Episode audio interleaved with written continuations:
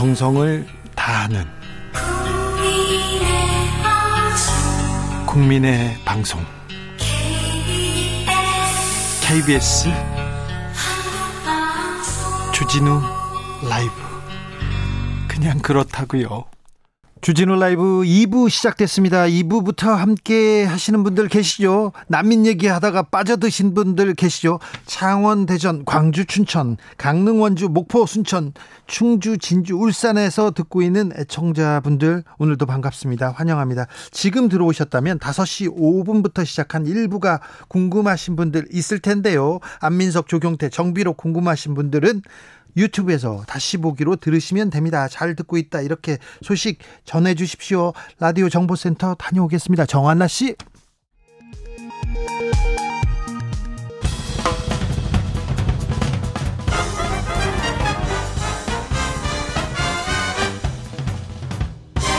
훅 인터뷰 모두를 위한 모두를 향한 모두의 궁금증 훅 인터뷰 국민권익위에서 여야 의원 부동산 전수조사를 했는데요. 민주당 국민의힘 12명 중 절반이 농지법을 위반했습니다. 국회의원 4명 중 1명이 농지를 갖고 있다는 말도 들리는데요. 아, 농사 짓겠다는 정치인. 근데 이분들 거의 농사를 도시에서 짓겠다고 하는데 도시 땅을 많이 사요. 왜 그러는지 농지법 위반 의혹 사례가 끊이지 않는 이유 짚어보겠습니다. 공익법률센터 농본의 대표 하승수 변호사 안녕하세요. 네, 안녕하십니까. 변호사님 지금 어디 계세요? 예, 저는 요즘 뭐 충남 홍성에 살고 있습니다. 아, 서울에서 여의도에서 맨날 뵀었는데 홍성에 계셨어요. 어떻게 지내십니까? 예, 뭐 제가 4년 전에 기촌을 했는데요. 네.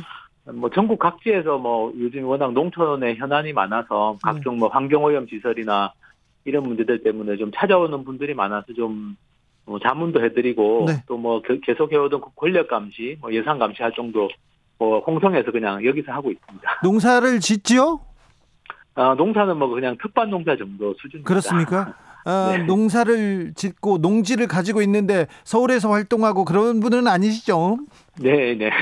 자, 최근에 국민권익위에서 부동산 전수조사 해봤더니 농지를 가지고 있는 농지법 위반 혐의가 마- 참 많더라고요. 네. 아, 농지법 어, 구체적으로 어떻게 지금 어, 어떤 내용입니까?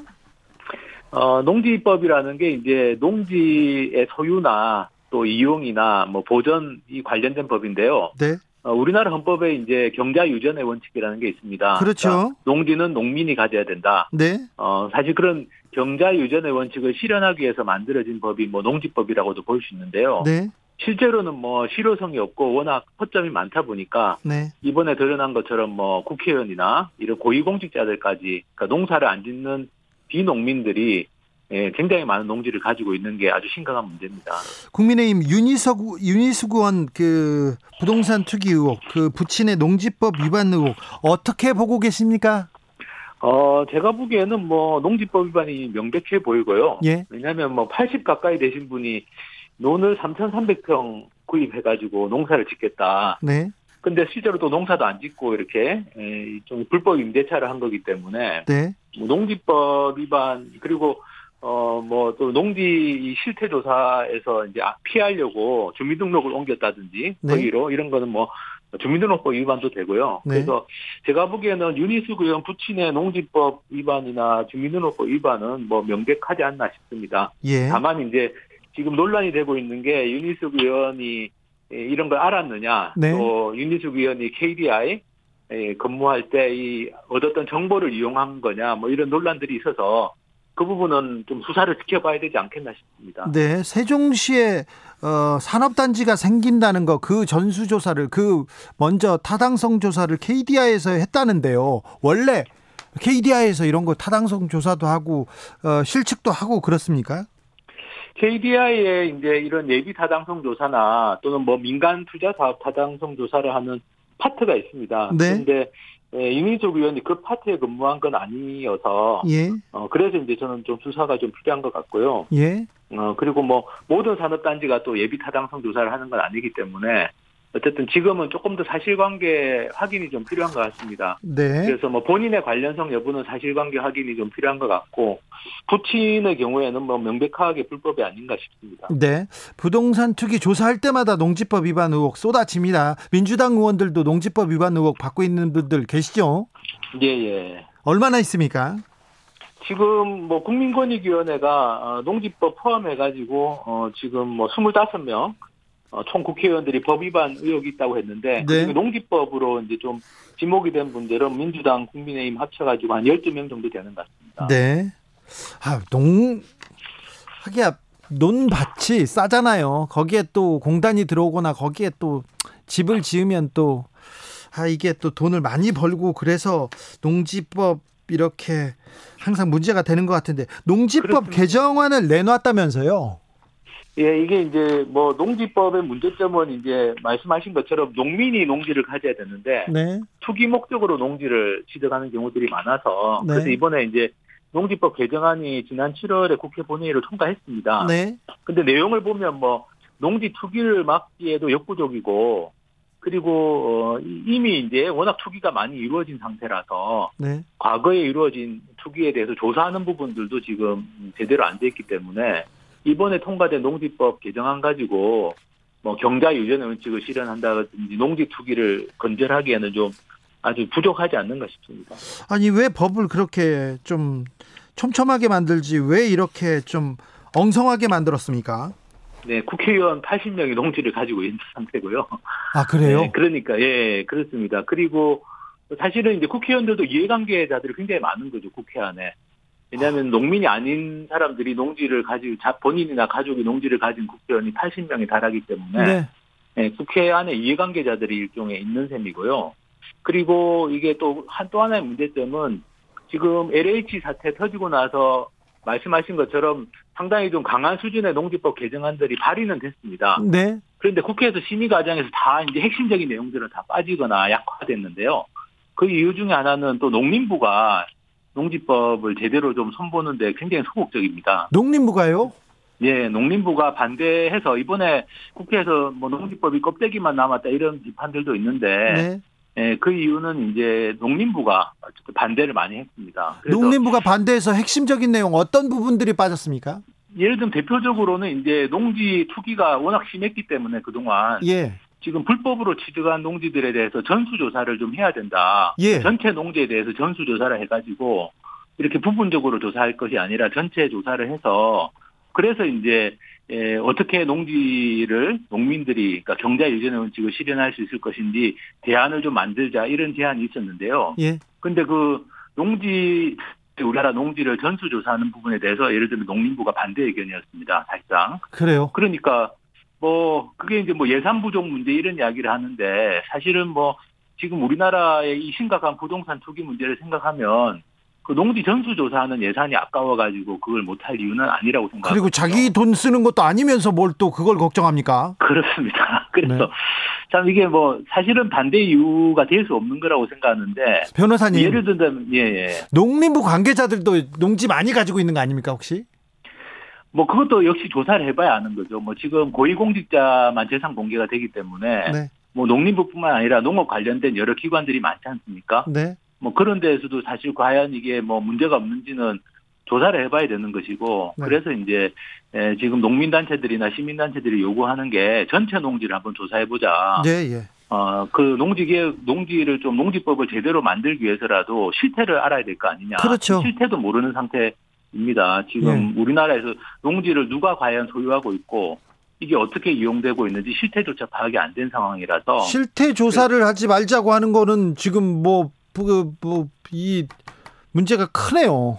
예, 그래서 지금 뭐 부분적으로 이용 실태 조사라는 걸 하고는 있는데 그게 너무 한계가 많습니다. 많아서 이제 예, 이번에 제대로 한번 전수 조사를 해보고 네. 그리고 이제 그 다음에는 업데이트만 하면 될 거 아닙니까? 그렇죠. 한번 전수 조사를 해보면 그래서 한 번만 좀 제대로 해보자는 건데 그것도 뭐 지금 정부가 아주 소극적인 태도를 보여가지고 어 사실은 이 국회의원들뿐만 아니라 네. 어 여러 이제 우리나라의 지금 농지 투기에 관련된 여러 이제 이 여러 분들이 있을 걸로 보고 이제 뭐 일반 서민들이야 사실 농지 투기를 할 생각도 못 하니까 그렇죠. 상당히 좀 기득권을 가진 분들이 많이 이제 연루돼 있을 걸로 보는데 일단 그런 과거의 좀 문제들을 좀 정확하게 조사해서 예.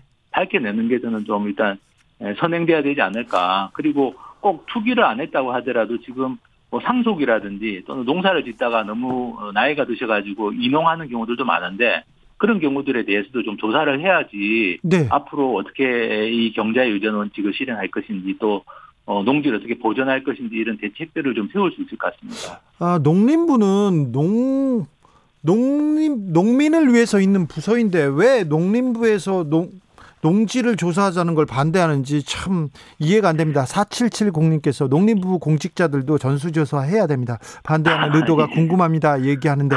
근데 애초에 농지를 취득할 때 농업 계획서 같은 거 봤죠. 그리고 여기에서 산다, 어떤 농사 짓는다 이런 거 봤죠. 예, 농업 경영 계획서라는 걸 제출하게 되어 있는데요. 예, 그게 이제 예외가 많습니다. 예. 어, 예를 들면 뭐 1000제곱미터 이하 주말 체험 영농 목적 네. 뭐 1000제곱미터 이하는 농업 경영 계획서 제출 의무가 그동안에는 없었고요. 네. 또뭐 영농 여건 분리 농지라고 해가지고 경사가 좀 심한 농지 이런 경우도 이 농업 경영 계획서 제출 의무가 없습니다. 이런 네. 식으로 너무 많은 예외가 있다는 게 문제고요. 또 농업 경영 계획서를 제출한 경우에도 저희가 정보 공개 청구를 해서 살펴보니까 적어야 될 사항들 필수 기재 사항도 안 적은 부실 기재 사례들이 굉장히 많았습니다. 아니 근데 취득 당시에 제한을 좀 엄격하게 해야지 도장을 제대로 엄격하게 찍어야 이게 투기꾼을 막는 거 아닙니까? 예, 그런데 뭐 지금 있는 조항도 그동안 안 지켜졌던 셈이라서 앞으로 정부가 이 농업 경영 계획서도 강화한다고 하는데 네. 과연 이게 얼마나 실효성이 있을지 이건 좀 지켜봐야 될 것 같고요. 네. 어쨌든 국회의원들 같은 경우도 뭐 농업 경영 계획서를 제출 제출했을 거 아닙니까? 네. 국회의원들도 뭐 본인이나 가족 명의로 취득할 때. 네. 근데 그 농업 겨- 경영 계획서를 공개받아서 보니까 예를 들면 노동력 확보 방안 이런 걸 적게 돼 있는데요. 뭐안 적은 경우들도 많고 뭐 농기계는 어떻게 할 것인가 이런 것들도 안 적은 사례들이 많아서 어, 그동안 있, 있던 있는 조항도 법 조항도 어, 안 지켜지는 사례들이 굉장히 많았습니다. 있는 법을 제대로 지키지 않았군요. 그리고 그 꼭 감시해야 될 공무원들 제대로 감시하지 않았고요. 9161님께서 우리 동네도 반 이상 도시 거주 소유자입니다. 농촌에 사시는 분인가 봐요. 7189님께서는 아, 농지 실때 전수조사하면 판도라 상자 큰일 납니다. 공무원들이 반대하는 걸 보면 뻔합니다. LH 사태만큼 파장이 클 수도 있을 것 같아요. 네, 뭐 아마 전수조사하면 파장은 클 텐데 한 번은 하고 넘어야 될 넘어가야 될 일이 아닐까. 네. 예, 지금 뭐 그렇습니다. 예. 자연 속의 나님께서는 농지법 사실 주변에 많이 들어요. 결국 국회의원들이 자기 배불리기 위해서 만든 법입니다. 이렇게 하는데 아, 농지 투기를 막기 위해서 좀 근본적인 대책이 필요해 보이는데요. 어떤 대안이 있을까요? 네, 일단은 그 지금 국회에서 통과시켰던 농지법은 말씀드린 것처럼 뭐 전수조사 같은 것도 빠져 있고 네. 그리고 기존에 이루어졌던 불법 행위들에 대해서 어떻게 할 것인지에 대해서 제대로 된 좀 대책이 없습니다. 네. 그래서 어 근본적으로 보면 어, 기존에 이루어졌던 좀 불법적인 농지 취득에 대해서는 어, 다 조사해가지고 처분을 하게 만들어야 될 것 같고요. 네. 그리고 어, 처분이 당장 안 되면은 그거는 농지은행이라는 기관이 지금도 있습니다. 농지은행 제도가 있기 때문에 농지은행에 다 강, 의무적으로 맡겨가지고 어, 실제로 농사 짓는 농민들이 이 농지를 좀 어, 마음 놓고 안정적으로 이용할 수 있도록 해야 될 것 같습니다. 그리고 어, 그동안 어, 이 과거에 좀 이루어졌던 불법에 대해서 부당 이익을 환수하는 것도 필요하죠. 좀 필요하지 않을까 싶습니다. 3077님께서 옛날에 직불금 부당 수령한 공무원 조사했을 때 난리가 났었죠. 시즌 2 한번 더 하셔야 됩니다. 얘기하는데 아, 필요한 것 같습니다. 2020님께서는 부동산 등기부 모두 전산화돼 있습니다. 전사 전수조사 찬성합니다. 얘기했는데 전산화돼 있기 때문에 전수조사 그렇게 크게 어렵지도 않습니다. 그, 그렇게 큰 돈이 들어가는 것도 아니고요. 그렇죠, 변호사님? 예, 그렇습니다. 지금 뭐 정부에 나, 나름대로 많은 데이터들이 있기 때문에 그걸 이제 체계적으로 조사를 하면 됨- 됩니다. 정리하고. 그래서 어, 뭐 농림부가 주장하는 것처럼 그렇게 어마어마한 예산이 들어가는 일도 저도 아니라고 생각하고 네. 충분히 지금 있는 기존의 데이터들 활용하고 좀 필요한 경우에는 현지 조사를 해서 한번 좀 딱 깔끔하게 좀 정리를 하, 면 좋겠습니다. 민생을 챙기자, 경제를 챙기자, 부동산 투기 막자 이렇게 얘기하는데 이보다 더 중요한 일이 있을까요? 또 생각하는데 왜 이런 부분에 대해서는 국회의원들이 어? 좀, 좀 적극적으로, 적극적으로 추진하지도 않고, 이거 뭐 이런 부분 가지고 토론하지도 않고, 싸우지도 않습니다. 참 안타깝습니다. 아, 변호사님, 농촌에 네. 내려가서, 내려가서 보니까 우리 농촌의 가장 큰 어려운 점은 뭔가요? 어, 지금 너무 이제 인구가 줄고 고령화가 되는 추세가 있고요. 네. 그리고 기후이기 때문에 농사의 영향이 굉장히 큽니다. 어, 이 뭐 날씨, 뭐 폭염이라든지, 뭐 폭우라든지, 이런 것 때문에 굉장히 좀 농사에 영향이 크고 그리고 어 이게 농지 문제도 오늘 말씀드린 투기 문제뿐만 아니라 너무 많은 농지들이 지금 매년 사라지고 있습니다. 네. 매년 한 여의도 면적 20배 정도의 농지가 다른 용도로 전용이 되고 있거든요. 예. 그래서 이런 상황이면 농촌도 문제지만 대한민국 전체의 식량 문제가 저는 아주 좀 심각해질 것 같아서 어 농촌의 이런 어, 뭐, 기후변화의 영향이라든지, 농지 문제라든지, 또 농촌의 환경을 잘 지키는 문제라든지, 이런 문제에 대해서 좀 도시에 계시는 분들도 관심을 좀 많이 가져주시면 좋을 것 같습니다. 관심을 더 갖겠습니다. 지금까지 공익법률센터 농본의 대표 하승수 변호사였습니다. 말씀 감사합니다. 네, 감사합니다. 정치 피로, 사건 사고로 인한 피로, 고달픈 일상에서 오는 피로. 오늘 시사하셨습니까? 경험해 보세요. 들은 날과 안 들은 날의 차이. 여러분의 피로를 날려줄 저녁 한 끼 시사. 추진우 라이브.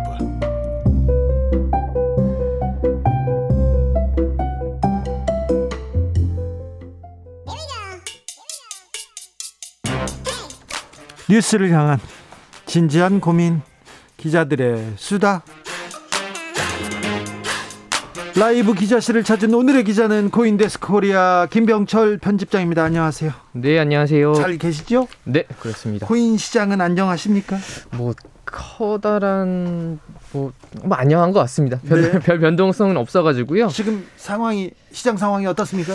이게 지금 한 달 가까이 꾸준히 좀 상승하다가 네. 어, 한달 동안 올랐어요? 네, 꾸준히 상승을 하다가 왜냐하면 너, 워낙 이제 많이 떨어졌고 네, 내려갔었잖아요. 네. 그래서 지금은 이제 상승이 좀 주춤하는 분위기고요. 예. 비트코인은 오늘 5,500만 원 수준이고 이게 이제 지난달 대비해서 한 15% 정도 상승했고요. 예. 이더리움은 지금 360만 원 정도의 수준입니다. 이더리움 많이 올랐네요. 뭐 비트코인이랑 네. 약간 비슷하게 가고는 있습니다. 네. 오늘 한국은행에서 기준금리 인상했습니다. 증시는 좀 떨어졌더라고요. 네. 그 코스피는 조금 하락하, 하락하면서 마감을 했고요. 근데 코인은요? 코인도 하락을 했습니다. 네. 그래서 어제 대비해 가지고 비트코인은 한 3%, 이더리움도 한 3% 하락을 했는데 여기 좀 보니까 어, 글로벌 시세는 한 1% 정도씩 하락했더라고요. 네. 그래서 뭐 한 2% 포인트 더 하락한 건데 국내 가격이 이게 이제 어, 금리 인상에 영향이 있을 수도 있고, 네. 뭐, 사실은 좀 없, 없다고 볼 수도 있는 게 왜냐면은 이 코인 시장에서는 뭐 3% 정도 오르고 내리는 게 그렇게 막 폭락, 폭등이라고까지 보, 보지는 않아서, 네. 아, 이렇게 됐구나 정도 보면 될 것 같습니다. 아무튼 정부에서 금융위에서 계속해서 코인 투자자들한테 주의하라고 경고를 내리고 있습니다. 네, 맞습니다. 요즘에 계속 금융위가 이제 보도 자료도 보내고 관련된 그 경고를 좀 하고 있는데요. 어, 금융위가 이런 또 경고 우려를 밝혔어요. 9월 24일까지 이제 금융위에다가 코인 거래소들이 신고를 마쳐야 앞으로도 사업을 할 수 있는데 어제 금융위가 이제 거래소들이 준비하고 있는 상황을 발표하면서 이제 63개 거래소의 명단을 좀 발표를 했어요. 네. 지금 국내에 이제 금융위가 파악한 게 63개인데 그 중에서 24곳이 신고 준비를 하고 있지 않다라고 밝혔습니다. 자격 조건을 갖춘 데가 다 그 갖춘 데가 많습니까? 그러니까 지금 24곳은 아예 자격 조건을 준비하고 있지도 않다라는 거예요. 그래, 그래서 24곳은 일단 사라지겠네요. 그렇습니다. 지금 뭐그 금융위가 발, 그렇게 밝히지는 않았지만 사실상 거래소들이 문을 닫거나 혹은은 네. 먹튀를 할 수도 있으니 조심해야 된다라고 밝힌 건데 네. 지금 지금 신고하려면은 코인 거래소들이 크게 두 가지 자격 요건을 갖고 있어야 되거든요. 이제 첫 번째는 은행이 발급하는 실명 계좌고요. 네. 근데 이 실명 계좌는 업비트, 빗썸, 코인원, 코빗 이 네 군데만 지금 보유를 하고 있어요. 네 군데만 실명 계좌를 하, 그 이용한다고요? 네, 네, 보유하고 있고요. 그리고 두 번째 그 자격 요건이 이제 ISMS를 인증이라고 하는데 이거는 이제 과기부 산하의 인터넷진흥원이라고 있습니다.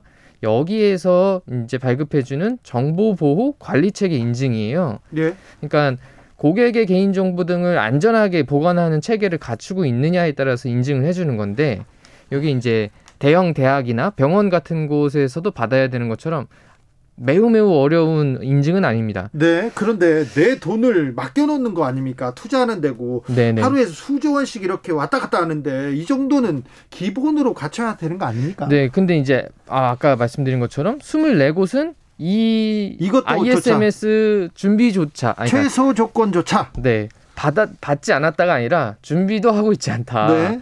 이게 ISMS 인증이 신청을 하면 받는 절차에 최소 3개월이 걸리거든요. 네.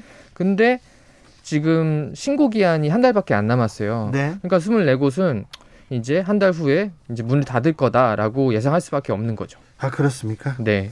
문 닫는다. 네. 아무튼 뭐좀 투자자들은 조심해야 될 것 같은데요. 네, 맞습니다. 그래서 이 24곳에 투자하고 있는 투자자들 혹은 이 거래소에다가 지금 코인이나 원화를 입금해 둔 투자자들은 어, 출금을 하시거나 네. 뭐 코인을 다른 거래소로 옮기시거나 네. 이렇게 미리 좀 준비를 하시는 게 좋다라고 해서 금융위가 명단을 밝힌 거죠. 알겠습니다. 정치권에서 이게 코인 관련돼서 막 정책도 내고 법안도 내고 막 그랬는데 정치권의 움직임도 있습니까? 네, 맞습니다. 올해 뭐 4월, 5월 달에는 비트코인이랑 이더리움 가격이 막 폭등을 하면서 정치권에서도 계속 관련된 법안을 냈었어요. 예. 그래서 지금 같은 경우는 그 더불어민주당, 국민의힘 둘 다 당내에 가상자산 TF를 만들어서 운영을 하고 있는데 네. 어제 국민의힘 의원들이 이제 한 코인 거래소를 방문을 했습니다. 네. 거기서 이제 9월 24일까지인 신고 기간을 더 연장해야 된다라고 좀 주장을 했고요. 예. 근데 이제 담당 부처인 금융위원회나 민주당 같은 경우는 이미 준비 기간을 1년 4개월이나 줬, 줬는데 더 연장하는 건 좀 어렵다라고 네. 하면서 그 신고 기한을 9월 24일로 유 지하자라는 입장입니다.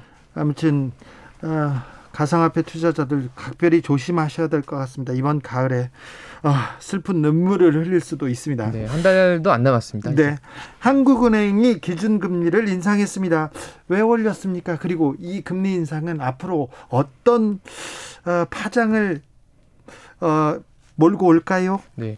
어, 기준금리 이야기를 정말 뭐 반년 넘게 계속 했던, 했었던 예. 것 같은데 어, 네, 드디어 한국은행이 기준금리를 인상을 좀 했습니다. 예상대로 네네. 그래서 이게 코로나 19 이후로 최저 수준이었거든요. 0.5%. 예. 근데 이거를 이제 어, 15개월 만에 인상을 한 건데 예. 오늘 이제 한국은행 금융통화위원회가 이제 기준금리를 0.5%에서 0.75%로 인상을 한 거죠. 그래서 이 상승분은 0.25% 포인트를 인상을 한 겁니다. 왜 올렸어요?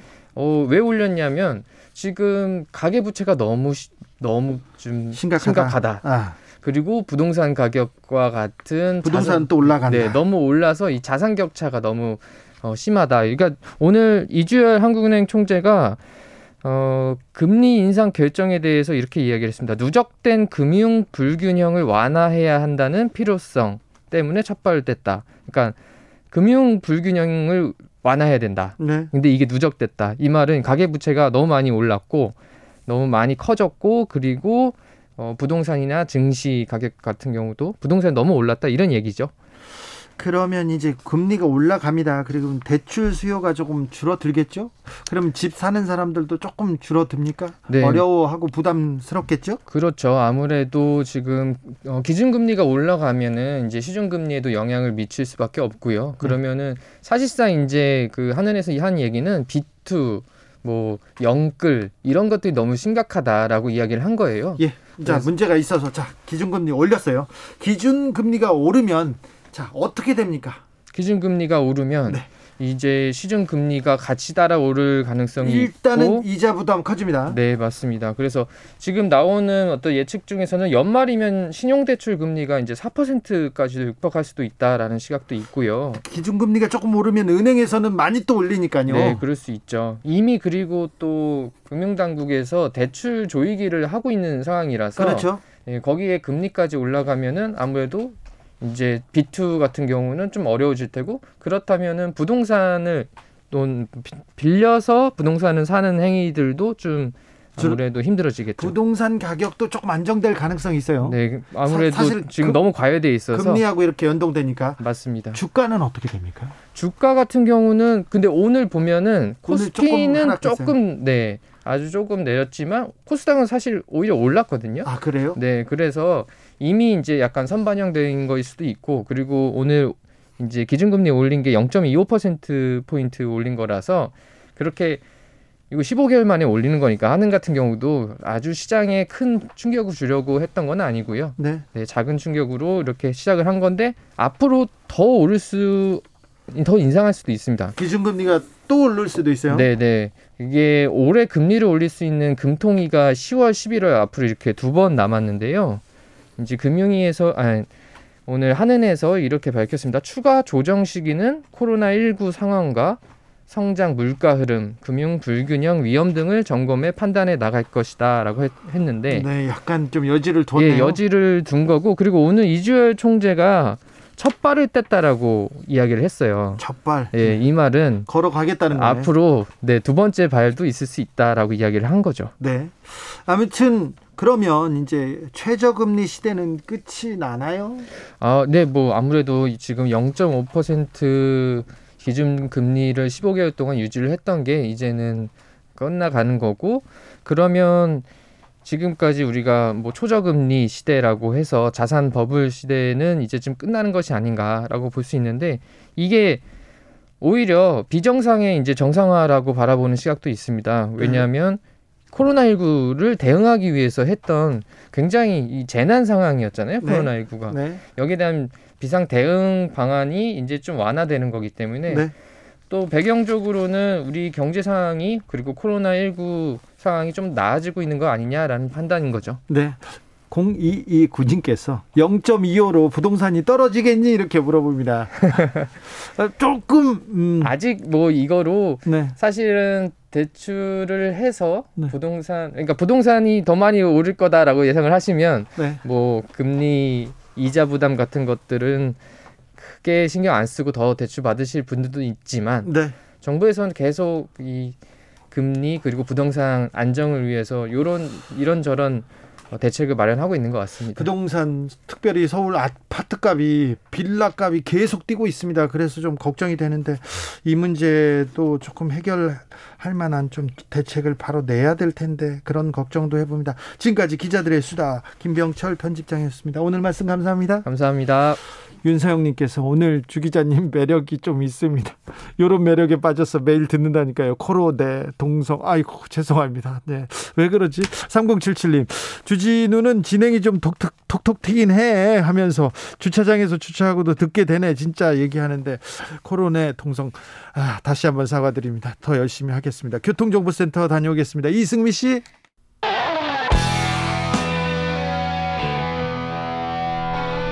스치기만 해도 똑똑해진다. 드라이브 스루 시사 주진우 라이브.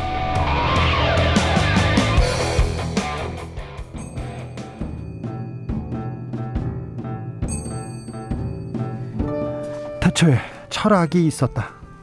하늘과 땅 사이 쏟아지는 궁금증, 세상의 모든 질문 이제 철학으로 풀어보겠습니다. 철학 어렵다고요? 일단 맛이라도 봅시다. 철학의 맛.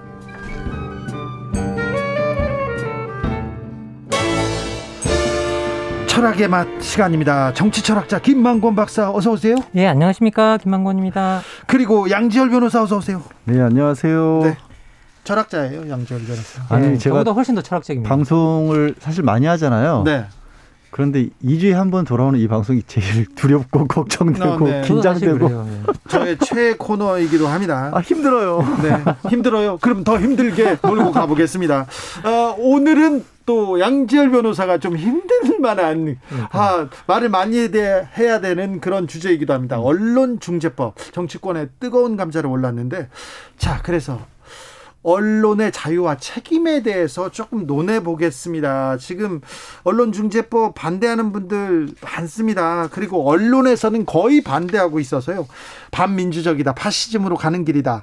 독재 강화 수단이다. 민주주의 붕괴 시발점이다. 최순실 보도는 절대 못 나온다. 박정희도 하고 싶었는데 못했다. 이런 얘기가 쏟아지고 있는데요. 이 발언들 어떻게 보고 계십니까? 먼저 양지열 변호사님. 저는 오늘은 가능하면 이제 법적인 얘기 말고 제가 전공이지만 네. 이 상황을 어떻게 봐야 될지를 좀 고민을 음. 해왔습니다. 네. 그런데 네. 지금 상황은 어, 어떤 어, 법이 어떻게 잘 됐다 못됐다의 문제가 아니라 여론이 어떻게 실제로 생각하느냐의 문제가 아니라 언론도 보수냐 진보이냐를 떠나서 지금 소개하신 것처럼 전반적으로 반대예요. 그런데 사실 생각해 보면 여론은 그렇지만은 않거든요. 국민들은 아, 언론 음. 개혁을 해야 음. 된다는 국민들의 목소리는 굉장히 높아요. 그러니까요. 그래서 이거는 사실 불편하다라는 이유가 더 큰 것 같고 네. 법에 관한 얘기로 들어가면 이런 말을 하고 싶어요. 법조항 하나하나 이번에 개정돼서 만들자고 하는 법조항 하나하나 따지기보다는 사실은 거기에 대해서 해석할 수 있는 여지들은 굉장히 많이 있거든요. 네. 근데 각자가 서로에게 유리한 거 내지는 서로의 주장에 맞게끔만 해석을 하고 있지 실제 뜻하고는 무관한 얘기들을 많이 하고 있어요. 그래서 마구 음. 비섞여 있는 상황이라고 봐요. 음. 언론은 세무조사를 하지 않습니까? 그러면 이거 언론 탄압이다. 그리고 언론은 언론에 대해서 이 잣대만 가져다 대면 이거 음. 언론의 자유를 침해한다. 이렇게 얘기하는 경향도 있습니다. 박사님. 네. 아, 뭐 실제 뭐 그런 경향이 강한데요. 근데 사실 알고 보면 어, 원래 권력이 뭐 한나 아렌트가 계속 이제 그 철학자 중에 그 유명한 한나 아렌트가 이게 기본적으로 권력의 가장 무서운 적은 사실이다라고 이야기하거든요. 네. 그래서 이제 기 본 어, 우리가 어떤 올바른 모든 올바른 판단이나 건전한 정치적 판단은 사실에 기반해서 이루어지는데 때로는 그런 건전한 판단이나 올바른 판단이 권력을 유지하는 사람들한테 상당히 그 장애물이 되기 때문에 그런 사실이나 그런 아, 사실을 가림으로써 어떻게 보면 아, 그럼 뭐 오도된 판단이나 권력을 유지하는 거나 이런 것들을 끌어낸다라고 이야기를 하거든요. 그러면서 사실을 이제 지키는 것 자체가 어떻게 보면 권력에 상당히 어, 도움이 되지 않기 때문에 어, 뭐, 뭐, 나쁜 권력일수록 그렇겠죠.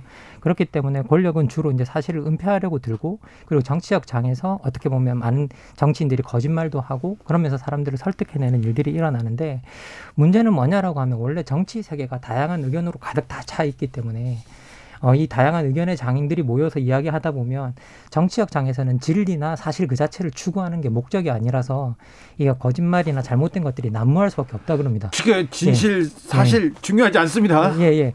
그런데 이제 그런데 문제는 뭐냐라고 하면 어쨌든 우리가 정치 활동이란 어떤 결정하는 활동이고 판단하는 활동인데 그 판단들이 사실에 근거해서 이루어지지 않으면 그래야죠. 공적 영역이 망가진다 그래요. 예. 그래서 이게 원래 정치 활동 자체는 사실을 사실에 집중하는 것이 아니기 때문에 그래서 정치 영역 바깥에 사실을 지키는 사람들을 만들어 줬다는 거예요. 그게 언론이라는 거예요. 네. 예, 그래서 이제 언론이 소위 말해 사실을 기록하고 보존하는 그 역할만 해줘도 사실은 권력 견제 효과가 생겨난다고 이야기를 하거든요. 네.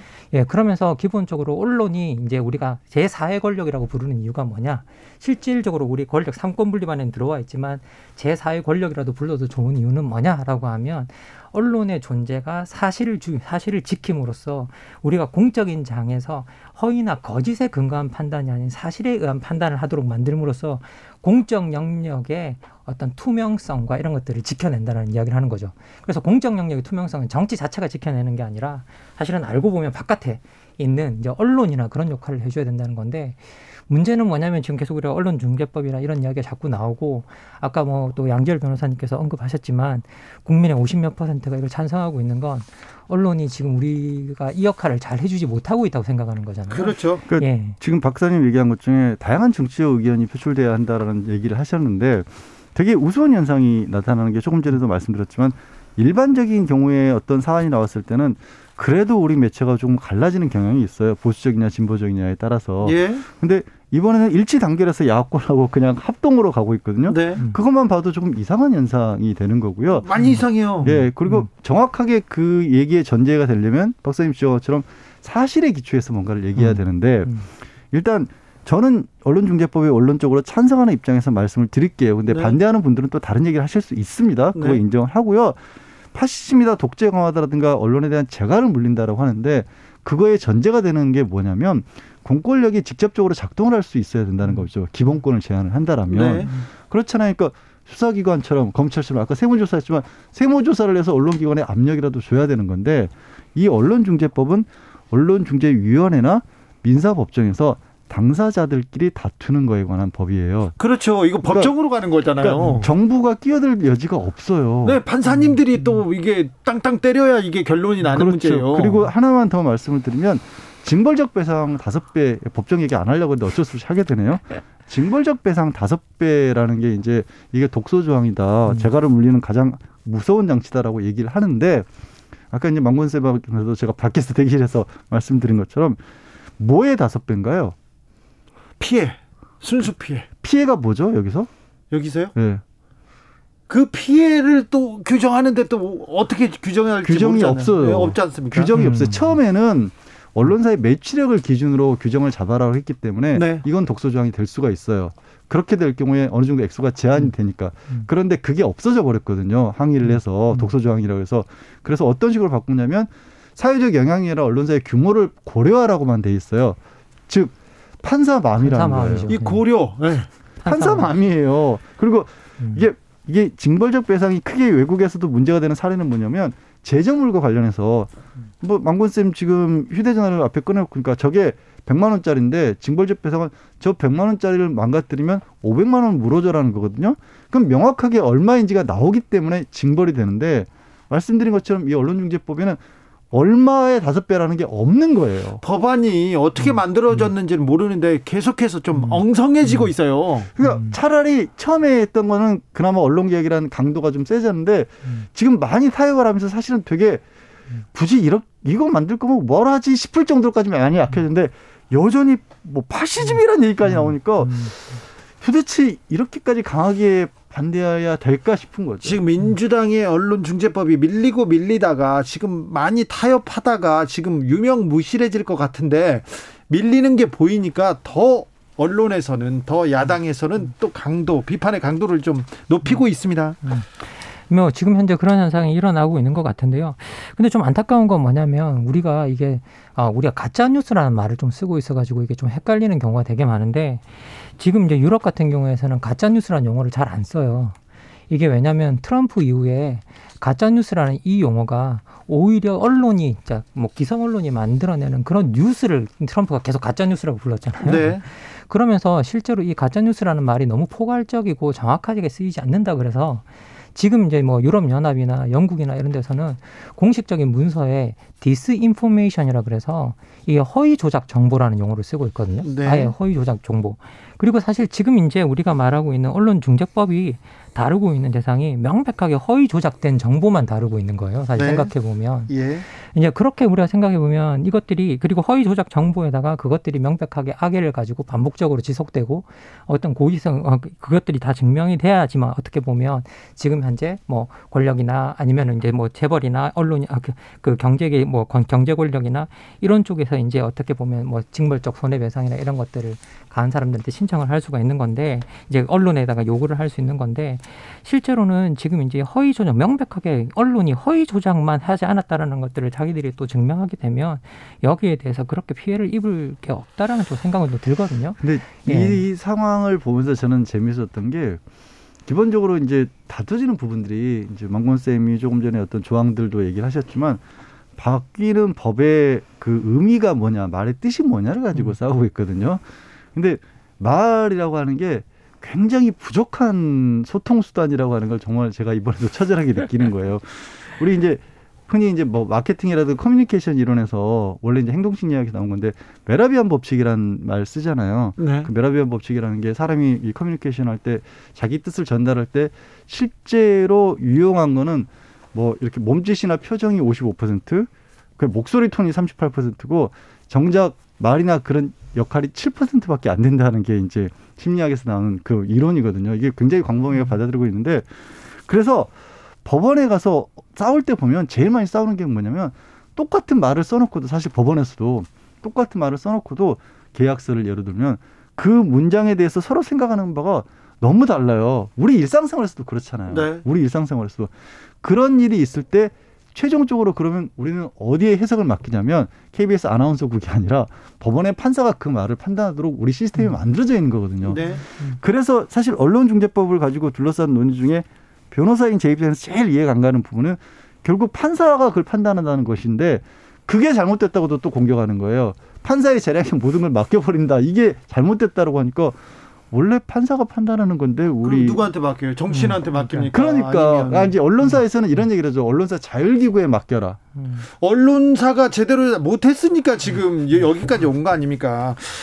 아, 박사님, 네. 아 민주 사회에서 음. 민주주의 시대에 언론의 음. 역할은 점점 커지고 있는데 음. 아직 국민들의 생각에 언론은 조금 부족한 것 같습니다. 많이 부족합니다. 뭐, 뭐, 이거는 명백한데요. 어, 저는 사실 민주주의 사회라는 것들이 아주 시끄러운 사회고, 여러 주장이 있는 사회고, 그리고 여러 의견들이 난무하는 사회고, 그런 의견들이 경쟁하는 사회잖아요. 네. 그러면 사람들이 그 경쟁하는 의견들 간에 무엇이 좀 더 나은 것인가를 판단할 때는 반드시 뭐가 정확한 팩트를 근거로, 이제 사실을 근거로 해서 이제 판단을 해야 되는데, 어, 그런 일을 하기 위해서는 사실은 그 정보를 제공하는 사람들한테 어떤 너무 강력한 정파성이나 네. 이런 것들이 있으면 그 정보가 되게 편향적이거나 네. 아니면 선택적이거나 아니면 때로는 우리가 정보를 가리는 것도 사실은 조작이거든요. 네. 필요한 정보를 가리는 그런 일들이 이제 일어나게 되기 때문에 이제 어떻게 보면 언론에다가 우리가 계속 그런 잘못된 정보를 제공한다거나 아니면 허위 조작 정보를 전동한 전, 전, 어, 전, 뭐 그, 그 전달한다거나 너무 편향적인 정보를 전달하게 되는 것들에 대해서 우리가 자꾸 경계를 하는 거고요. 그리고 더 나가서 솔직히 말씀드리면 우리는 이걸 갖다가 언론에다가 제일 좋은 방법은 언론 스스로가 이걸 걸러내라고 하는 거죠. 그리고 그걸 오랫동안 진짜 요구해 왔어요. 문제는. 그런데 이게 너무 오랫동안 요구했음에도 불구하고 이런 것들이 개선되기는커녕 시간이 갈수록 좀 더 악화되는 그런 경향들을 계속 보이고 있고요. 사실 이것 때문에 언론중재법이라는 것들이 이제 어떻게 보면 좀 더 중요해지고 여기서 징벌적 손해배상제까지 이야기가 나온 거거든요. 저는 자꾸 언론이 징벌적 손해배상제가 문제다라고 이야기하기 전에 이것이 언론의 자유를 가린다고 이야기하기 전에 왜 지금 이 사태까지 오게 되었나를 언론이 한번 생각해 봤으면 좋겠어요. 그렇죠. 무너진 언론의 신뢰에 대해서 얘기를 해야 될 거 아니고 음. 지금 언론을 믿지 않고 음. 그 불신 받는 이유는 지금 언론이 제대로 제 역할을 못해서 그런 거 아닙니까? 그러니까 음. 아까 이제 우리 앵커님도 초반에 얘기를 하신 것처럼 여론은 그렇지 않다는 얘기가 당연히 나오는 거고요. 네.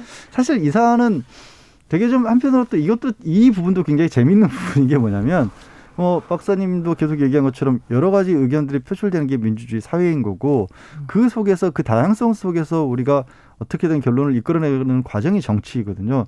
근데 이 사안은 언론중재법 관련된 사안은 언론이 이 객관적인 제3자가 아니라 이해 당사자인 거예요. 예. 이 상황, 이런 상황에서 나오는 언론의 보도를 우리가 어떻게 바라보고 어디까지 신뢰해야 될지가 또 한 번 이 사안에서 우리 생각해 볼 수 있는 재미있는 부분이거든요. 이 사안조차 또 언론을 음. 통해서 접하게 그러니까 되니까. 이게 되게 아이러니한 네. 그런 상황이에요. 그래서 아니 언론이 음.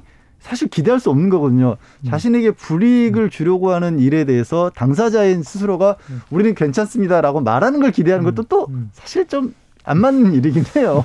박사님, 역사적으로 네. 언론 개혁을 위해서 조금 뭐 좀 의미 있는 사건이 있었습니까? 우리나라나 외국, 우리나라는 없을 것 같고 외국에 이 언론 개혁의 길이 네.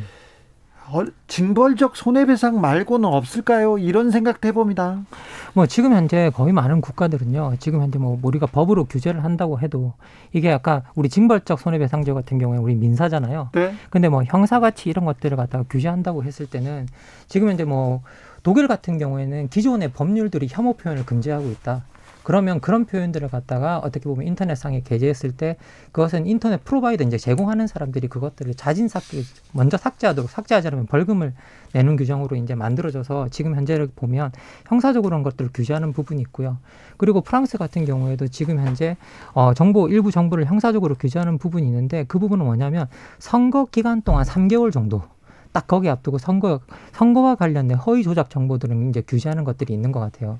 그리고 최근에는 그렇게 이제 어 만들어 줘 왔는데 이게 역사적으로 뭐 이렇게 언론이 뭐 이렇게 만들어 줘 왔느냐 뭐 개혁 사건이 있느냐 이렇게 물어보신다면 저는 오히려 좀 더 거슬러 올라가서 뭐라고 이야기하고 싶으냐면 이게 우리가 도서관 같은 게 왜 만들어졌나 한번 생각해 봤으면 좋겠어요. 실제 이제 예, 이게 제가 그냥 이렇게 그냥 말씀드리면 좀 이상하게 들릴 수 있는데 한다 아렌트가 아주 흥미로운 이야기를 하는데 진리에는 여러 종류가 있다 그래요. 그래서 수학적 진리 2 더하기 2는 4다. 이건 빼도 박도 못하라는 진리, 진리라는 거죠. 그리고 이런 수학적 진리, 그리고 과학적 진리, 지구의 중력이 있다. 이거 떨어진다. 그런데 이것들은 우리가 굳이 기록해 놓을 이유가 없대요. 문자 같은 것들로. 그렇게 하지 않아도 우리가 알 수 있는 것들이고 명백하게 인식할 수 있는 것들이라. 그런데 우리의 삶의 경험이라는 것들은 우리한테 일상사에 일어나고 있는 사실이나 사건 같은 것들은 기록하는 일이 다 필요한데 그건 왜냐?